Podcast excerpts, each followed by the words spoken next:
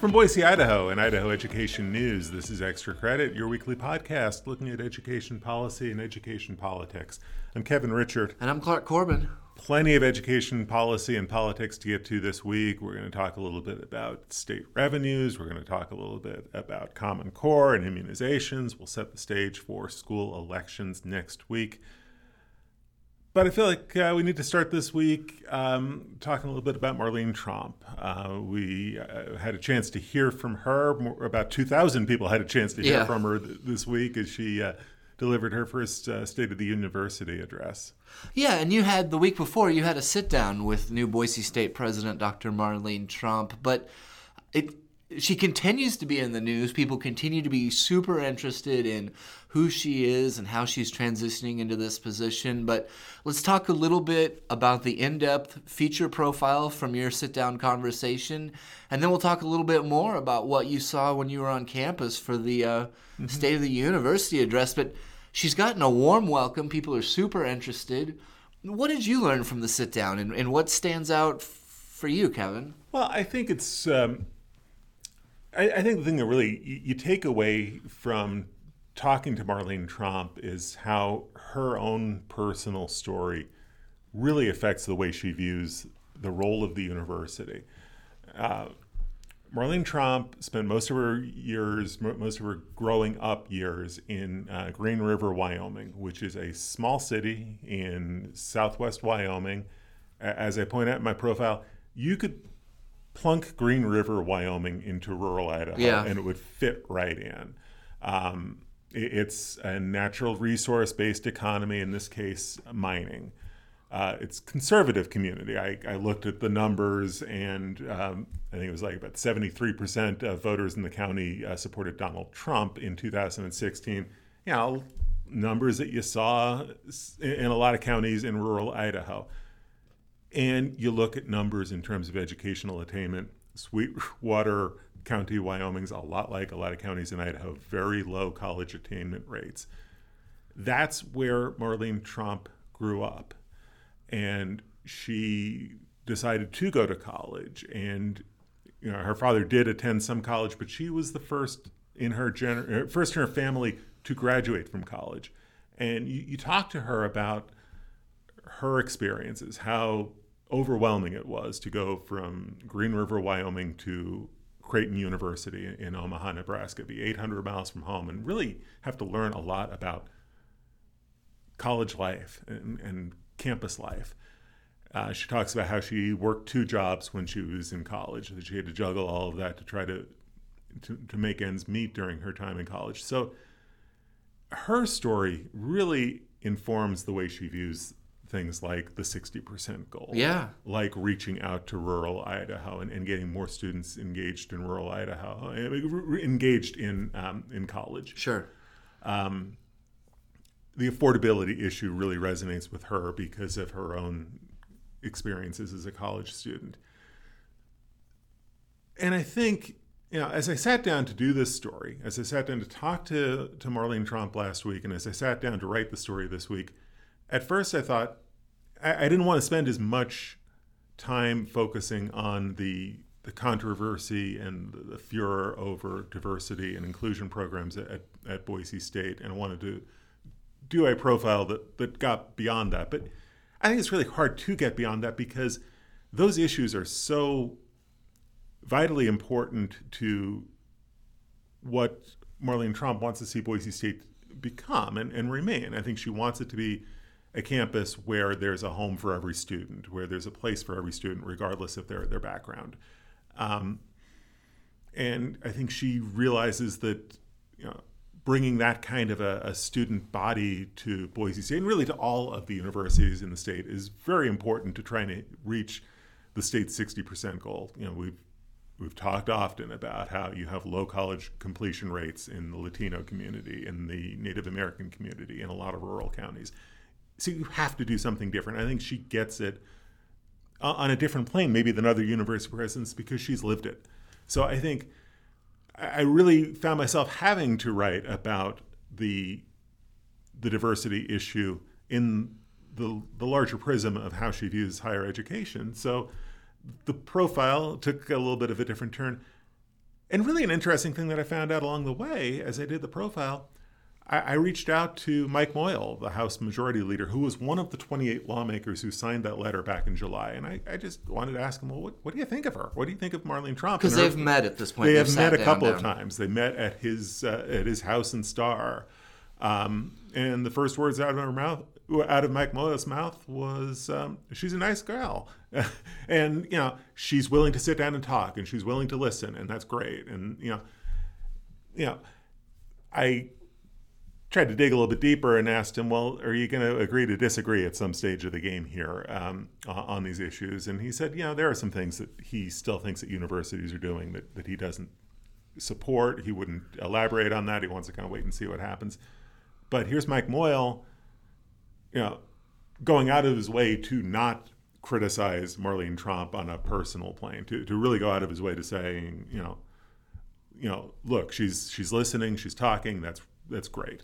And Moyle, as the House Majority Leader, at least insofar as we've seen publicly over the last several years, not a guy who minces words or No, is no. superfluous with his compliments and assessments of people, right? If if Mike Moyle doesn't like somebody, uh, you you get that impression pretty quickly. I mean, Yeah. he does not uh, sugarcoat things very Sure. much. Uh, so I think having a, a president like Marlene Tromp, who also is pretty candid about where she wants to see the university go, and is pretty, you know, you know has pretty strong opinions herself. I think maybe you know there's a little bit of an understanding. I mean, two people who are willing to, you know, speak their minds, sitting down and talking. Um, I asked um, Dustin Hurst from the Idaho Freedom Foundation to, you know, give me an impression of know, a reaction uh, to Marlene Tromp as a person. And remember, the Freedom Foundation has been leading the Right. charge on this issue on diversity and, and The pushback against the diversity. pushback. Yes, The- yes. Against what they, the rainbow graduations, the uh, African American graduations, some of the scholarships clu- yeah. for for dreamers, all- Particularly all, the of that. scholarships for all, all- dreamers. all of that. Yeah. And, bear in mind that uh, you know Wayne Hoffman, the president of the Freedom Foundation, had been pretty skeptical about Marlene Tromp before she got here. When I asked uh, Dustin Hurst this week, he said she's a breath of fresh air, and her story is really inspiring. And we hope that you know she's willing to start difficult conversations, and I hope that means that she's going to shake up the campus culture, really look for cost savings, uh, really preserve uh, free speech on campus. So again, you know, folks who have lined up as adversaries to, to Marlene Tromp are, are kind of going out of their way to saying, you know, you know, she's got there's a lot to like about her on, on a personal plane. There's a lot to admire about her. So, you know, very interesting reaction. And and sometimes in a profile, you, you don't just necessarily want to go to people who are gonna who you know are gonna say you know nice things about somebody, but to go to talk to people who you know have had a difference of opinion and you know to get those kind of reactions to get those kind of uh, first impressions I, I thought was really telling you know and as for Wednesday, you know, the State of the University address was was kind of a love fest, as you would expect. I, I think the university community is really enthusiastic about Marlene Tromp. That came through uh, almost a full house at the Morrison Center, very enthusiastic, and you know, a lot of you know, you know yeah, I talked about it in the profile as kind of the infatuation phase. Uh, the university community is really infatuated with Marlene Tromp. She is, you know, really, uh, you know, impressed with what's happened at Boise State so far. Uh, she's really excited to be there. She talks about uh, what the university has done, how the university has innovated, and how the, the university has grown. I mean, she wants to keep going and building on that momentum, but you know, yeah, a very, very, uh, you know, very enthusiastic uh, reception that she got on Wednesday. Oh, I think that's fair for sure. I mean, I've been watching over the last two weeks as the university gets ready for the new school year and faculty's going back and students arrive. Uh, there's a degree of people are awestruck, starstruck. It's almost like I, I don't mean to be silly here, but it's almost like one of the Beatles is the new university president at Boise State. And I think looking back to that failed presidential search the year before they hired her, I think that's what people were looking for. I, I, I think someone that they can be excited about, someone who's part of a new generation that can lead the university forward and sort of capitalize on all the momentum and accomplishments under past President Bob Kustra. Um, but just looking at, at some of the reaction, particularly from the faculty, just thrilled uh, that she's there and thrilled uh, about her message. And I think some of that is how generous she is with herself and sharing her own story. But I think some of that is how savvy she is with social media and approaching people. Oh, definitely. But talking about Well, her well, as we a person, not her, not the president as an institution, but her as a person, a, a real dynamic person with complicated thoughts and a story of her own. Well, well, yeah. I mean, I noticed it on Twitter this morning, and, and Marlene Tromp spends a good deal of time on Oh, yeah. Twitter. Um, you know, you kind of get a good sense of what she's up to just by watching her Twitter feed. She was out this morning helping students move on into dorms Yeah. on Friday, and I, I'm not going to name names here, but I'm having a hard time seeing past university presidents in Idaho doing that. That's, but I think that's, I think that I did see lot Scott Green doing a little bit of that at University of Idaho earlier this week, actually interviewing a lot of students and talking to them and, and introducing himself as they were, you know, coming in with their backpacks and all their gear. I- uh, so he was active on campus as well, but Dr. Tromp in particular. I, I, I think both both Green and Tromp are, are really you know they have a very engaging way uh, about them and, and real enthusiasm about their respective universities and I mean with, with Green as an alum I mean there's that Yeah. definite homecoming with with with Marlene Tromp it's not a homecoming necessarily but when I talked to her she said I feel like I'm in a place where I can help kids who are a lot like the kids I grew up with in Green River, Wyoming. So while it's not a homecoming per se, I think it's a, yeah, I think she sees it as an opportunity, uh, you know, a, a chance to to kind of, you know, you know, to kind of you know, you know, pay back some of the things that uh, she got along the way as, as a college student, as a first generation college graduate. Yeah, I wanted to ask you about one of the lines from her university address. I think it was on Wednesday that you pointed out, and some other people have noticed. And I'm going to paraphrase just slightly, but she talked about universities being the bringers of light. What was the context of that remark? What was she saying, and how was it received? Do you think? Well, she came right out of the gate talking about free speech and free expression and the political environment. And yeah, she brought up the the whole controversy over over the diversity programs and very passionately speaks about we're in this politically volatile time. It's difficult even to speak out. It's an act of bravery to speak out when words are, are weaponized. But she said, universities have an opportunity to be a place where difficult conversations can take place, where minority views, underrepresented views can be heard and can have a place.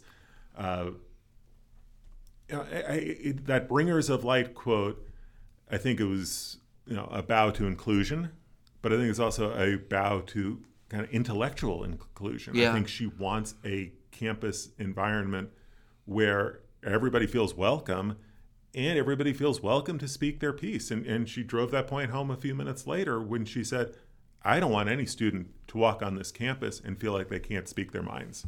And she got a, a big round of applause for that. I mean, you know, you know, it, we are at a time where free speech on campus is a big issue, and it's been a complicated issue on a lot of campuses.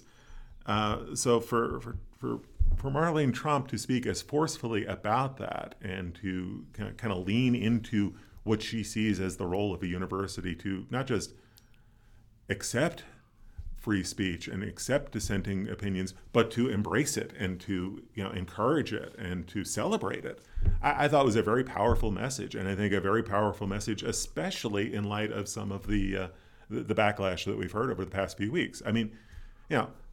Again, when I talked to Mike Moyle on, on Tuesday night, he said, you know, one of the things you guys are, you guys in the media are, are, you know, maybe not catching in our letter is that we really do want diversity on campus. We, we, we see a different way of getting there. Well, I think I, you know, I, I, I think, you know, what you heard from Marlene Tromp was, you know, a message that she really wants diversity, not just in terms of the student body, but a diversity of opinion, diversity of expression, diversity of ideas. Um, and I think she ties that all together, and I think that does all tie together.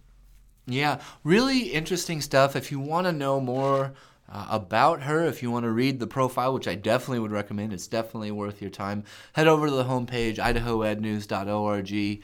Uh, you have coverage from uh, the university address, you have the profile, uh, you had a piece last week. But I think that Marlene Tromp has answered a lot of questions for people who maybe saw that letter in July from Representative Barbara Ehardt and the 27 other House members and wondered, okay, how is the new university president going to approach this? How is she going to play this? Is she going to stay quiet or is she going to stand up and and take things on herself. And, and, I think she's answered those questions. She's been very active touring the state, meeting with people, meeting with the people who wrote that letter, um, soaking in as much as she can uh, in the first. I think she started basically July 1st, mm-hmm. so nearly nearly two months at this point. Um, but really active and engaging and taking things on rather than sitting back and letting things reacting to things or having it, things fall exactly exactly. I mean one of the things i said in the profile was that the way she responded to this controversy really says a lot about her. Yeah. You know she she didn't lash out in the media. I mean, I, I, think some in the media were wondering where where was she through most of July and most of August. Um, she was meeting people and touring exactly. the state there, and bingo, learning about there, her there job, right. getting out there and connecting with people and building relationships she did not engage in a war of words in the media, which would have been a really dangerous ploy uh, for a new university president. Nor did she hunker down. I mean, she was out in the field. She was yeah. out meeting legislators on their home turf, uh, trying to understand their concerns. So I think the way she responded to it, you know, hearing people out while at the same time adhering to her core beliefs, I, I, think that tells you a lot about the kind of president uh, she's going to be. She does not mince words. She's not going to be patient. She wants things to happen. She wants uh, she wants progress and change and you know growth at the university. But she's going to listen to where everybody is coming from, and and that was something I heard over and over as I did the profile. All right, I that's not the last we'll hear from Dr. Oh, no, no, no. Marlene Tromp. We'll continue to follow her. Like I said, head to idahoednews.org if you missed the profile or missed the report from her uh, university address. But we will continue to follow her. Higher ed continues to be a big part of what we do and what we track, and, and that's not going to change. No. Let's shift gears. You were at another one of the uh, K 12 task force subcommittee meetings, and some interesting news emerged from, uh, from this subcommittee. Potentially uh, fairly costly idea emerging from this uh, from this subcommittee. Yeah, as we talked the last two weeks, the K twelve education task forces and their subcommittees, after spending the first part of the summer kind of reviewing data, reviewing state law, really made progress over the last two weeks to, to start putting together what could become some initial proposals and recommendations. It's important to note that none of these are final right now. None of these have gone to the full task force. None of them are even have a lot of specifics attached. But uh, I think it was Monday morning. I want to say I was out at the um, the rural schools uh, subcommittee, the Rural Schools Sub Task Force Group, and they're starting to put together a recommendation to call for all day kindergarten. Mm-hmm. That's not super surprising, given that Governor Brad Little has made early literacy one of the two focal points for that task force, kind of looking at both ends of the educational spectrum early literacy in grades K through 3, uh, followed at the other end by college and career readiness. And as Idaho Ed News has reported earlier this summer, all day kindergarten is already taking off and gaining traction yeah. uh, thanks to Governor Little doubling funding for the literacy initiatives. I think several Treasure Valley districts, uh, Nampa, Caldwell, Valley View, uh, mm-hmm. are transitioning right now to tuition free all day kindergarten. Uh, this task force may double down on that, may call for statewide all day kindergarten. And it's important to know right now, as state law is written, number one, kindergarten is optional in Idaho. Uh, school districts don't have to offer it, parents don't have to send their children, and uh, the state only pays for half day kindergarten right now. So this would be a serious recommendation um, with a cost, and we can get into the cost aspect about it because Uh, you followed that issue this week, but groups have estimated maybe 52, 58 million dollars. To go to all day kindergarten, and some of the things that you don't think about with offering half day uh, facility space uh, Right. could be an issue for a lot of school districts. Um, and teaching staff. Uh, Busing could be part of it, but facility space and teaching staffs in particular, staffing, as you know, as we all know, is, is the largest expense for school districts. And so it could be a significant recommendation with a significant cost. Um, it's still being developed, so we'll see where it goes and if this does, in fact, come forward. But a lot of people are talking about all day kindergarten, especially as the state and its policymakers focus on this liter- literacy initiative, right, Kevin? Right. It seems to be the one area of expansion that has some pretty widespread support. I mean, legislators seem to be comfortable with it. School districts seem to be uh, comfortable with, with expanding to all day kindergarten, especially uh, when they can use uh, state literacy money to, to make it happen. You know, while pre K remains a, controversial issue, almost like a, like a third rail issue in, in education for a lot of folks, Nothing is moving forward seriously and- and with critical mass for little- pre-K. And there's been very little progress at the state house on on the pre-K issue.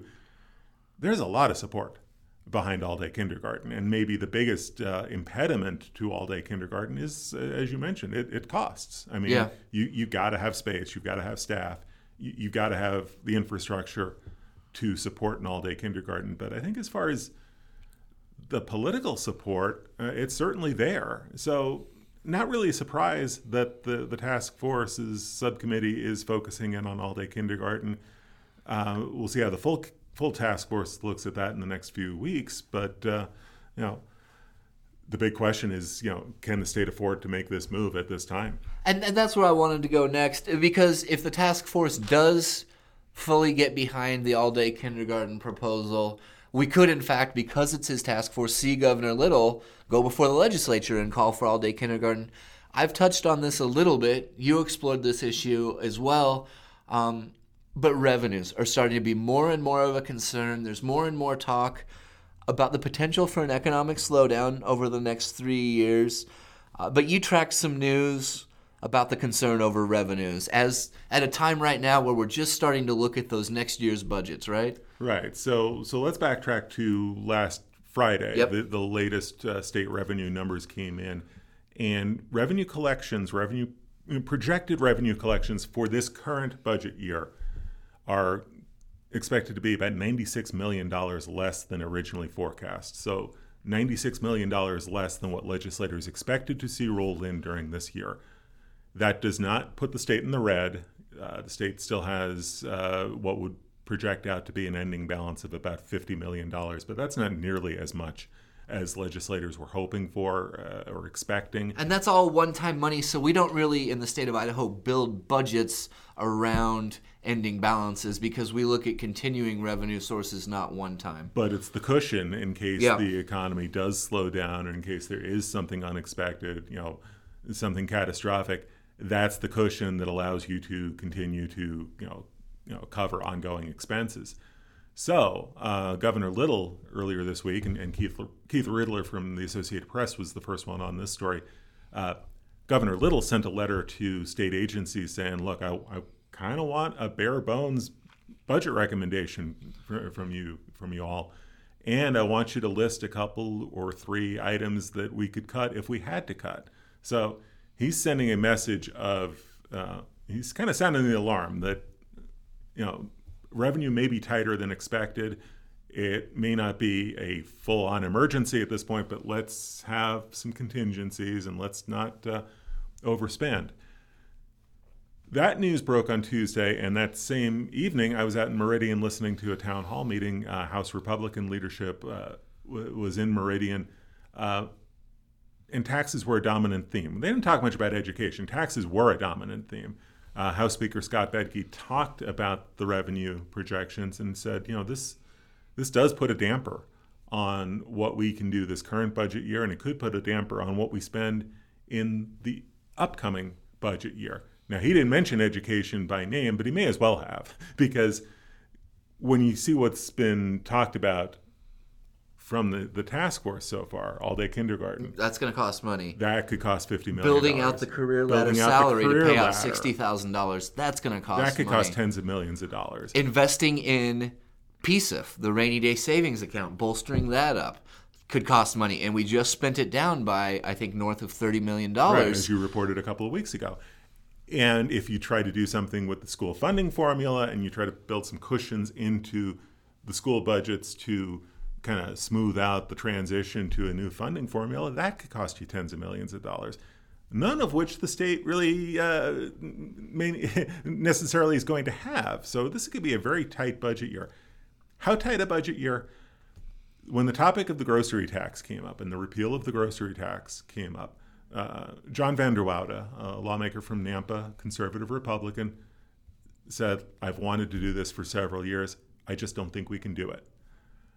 You know, when you've got a conservative lawmaker heading into an election year saying, I don't think we can afford this tax relief that we've wanted for years, that Governor Little also wants Has said he wants. that is very telling. And it all kind of goes back to those dwindling revenues and that dwindling reserve because last year, well, it feels like last year, but it was only in January. Right. It's been a long year, guys. But at the beginning of the 2019 legislative session, uh, Governor Little told legislators, look, I don't want to repeal the grocery tax this year. I want us to build up our reserve so we have a cushion, we have money, and let's attack the grocery tax in 2020. Well, that may not happen. And, Right. and they may not be able to afford that. So you've got a lot of competition for what could be a very limited stream of dollars uh, between, you know, tax relief or education initiatives or transportation or the cost of uh, Medicaid expansion. A, a lot Corrections, on the they're talking about more and more. always a, a, a you know a stress on the budget. It, it- wow, it could be a very, very interesting legislative session because there are a lot of demands and not a lot of dollars to go around. And that was my takeaway from from the town hall meeting on Tuesday. So while there was no direct mention of education, if if you're interested in education initiatives and you're interested in what happens with some of these recommendations from the task force, you know, pretty strong signal that uh, it could be a, a, tough go to fund any new initiative in education or really any place else in Yeah, state government. and obviously the reason that it ties together is because revenues uh, are part of the budget equation, and taxes are a big driver uh, of state revenues. And so, if you cut or eliminate or reduce the grocery tax, you have less revenue coming in to pay for these initiatives. Right, the about an eighty gets- million dollar hit. yeah, you- the pie you- gets smaller in legislative lingo. Um, Exactly.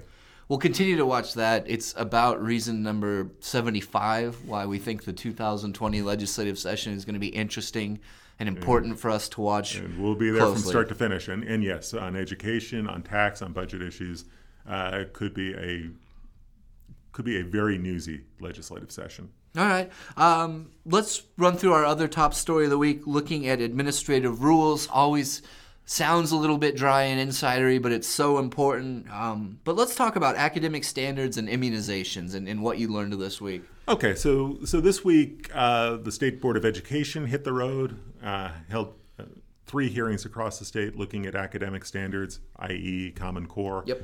Uh, our Sami Edge was at the hearing in Nampa on Monday night, and there was kind of a mix. A lot of educators showed up, urging the state board to keep the standards in place, uh, saying the Common Core is working, it is bringing rigor into the classrooms, and let's you know let's stay the course. We worked on this uh, as an education community. Let's keep it. Um, some speakers urged the state board to drop Common Core.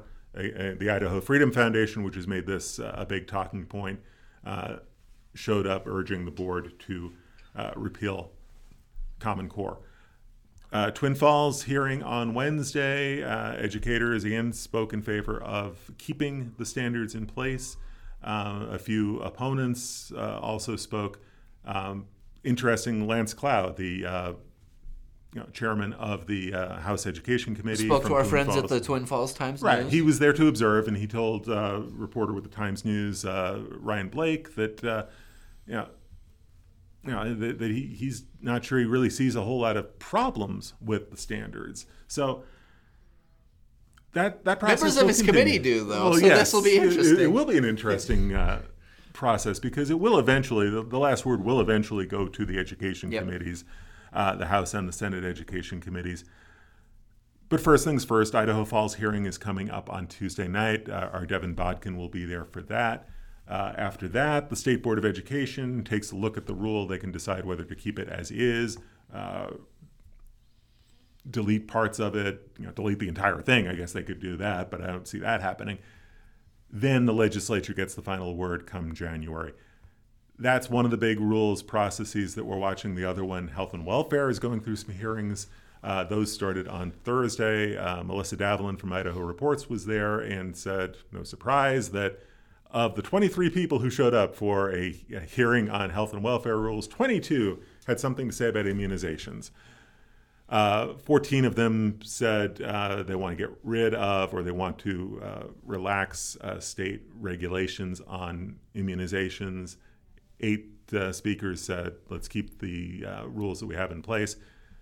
That process is going to continue. You've got hearings going on across the state through next week, so we'll keep an eye on what goes ah, on Always there. interesting because the state does have provisions to allow families and students to opt out of immunizations. That's those places are already processes are already in place. You've reported on that, but it's also not a mandate. I keep saying that in, in reporting, and I you know refuse to talk about immunization mandates in, in our coverage because they aren't. Because a, a parent can Yep. turn in a, a one page note, not even a form anymore, just a one page note saying, uh, "I'm not going to have my kid immunized," and that's uh, that's all it takes. You've tracked. So you've got the opt-out rates in, in our in our state are close to eight percent.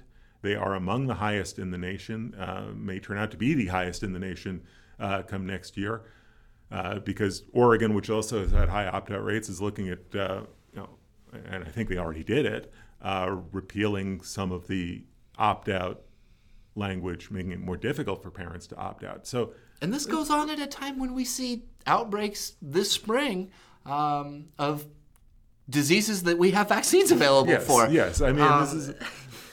So, So, you know, again, the legislature will get the last word on this. Um, that'll also come up in January. You know, and we saw legislation last year to try to uh, make it even, you know, to encourage, uh, make it easier for parents to to opt out, uh, provide more information to parents about their their their prerogative to to opt their, their kids out of immunization. So this is a hot issue at the legislature the process is beginning with hearings with health and welfare. We'll, we'll track that through through next week, which Yeah. sets the stage. It's going to be a busy week for us. next week's a, a, another busy week. You're tracking a handful of bond and levy elections as well as a high profile uh, potential trustee recall. This is going to be going down on Tuesday night, right? Yeah, we've got the, the rundown of what's uh, coming up in Tuesday's elections. You can see that at idahoednews.org. By the numbers here, you've got eight school districts around the state with about $172 million worth of bond issues and levies. Uh, Lakeland has the, the biggest of the group. It's a $70 million bond issue. Bonneville has a big one, uh, 42.7 million, I want to say. Also, in Middleton, uh, three of the five trustees are on the ballot facing a recall. They've been on opposite sides of issues. Now voters get to get to weigh in. So we'll have all of those election results on Wednesday. So we'll, we'll get you caught up with what happened across the state. We'll keep an eye on the rules process. Uh, state Board of Education is meeting in Pocatello next week. Yep. Uh, we'll have coverage of that. So a lot to look uh, look ahead to next week. Yeah, a lot to lot to get through between now and your Labor Day weekend. Uh, another busy week on tap next week, and then as we get closer and closer to the 2020 legislative session uh, and the end of the task force, it'll really get busy. So. Uh, hold on. We'll try to keep everybody informed, try our best to keep track of it and cover the big meetings, track down the big issues, let you know uh, who the players are involved with each of these decisions and dynamics. But uh, it never slows down, does it? No, it, it's it's been the summer that wasn't because it just feels like it's been kind of uh, you know one big story on top of another, and now we head into the fall. All right. From me, you can look for a uh, profile on Bill Gilbert, the Boise bu- businessman who's co chair of Governor Brad Little's K 12 Education Task Force. That's the uh, uh, Our Future, Future, Idaho's Kids, Our Future Task Force. Uh, sat down with him, talked with some of the other people from the task force in the governor's office. I think that'll be uh, an interesting Yeah, piece. Somebody you may not have heard of, but somebody who's wielding a lot of influence and, and clout on education topics. So I'm Look for that middle of next to know him week. Better through your profile. All right. As always, if you're on Twitter, you can give us a follow at Idaho Ed News. That's where we post our big stories and live tweet the biggest meetings and debates. Uh, but thanks so much for listening again to this episode of Extra Credit. Kevin and I always have a lot of fun breaking down this complicated, sometimes controversial intersection of education politics, education policy. As always, thanks so much. I'm Clark. I'm Kevin. Have a good week.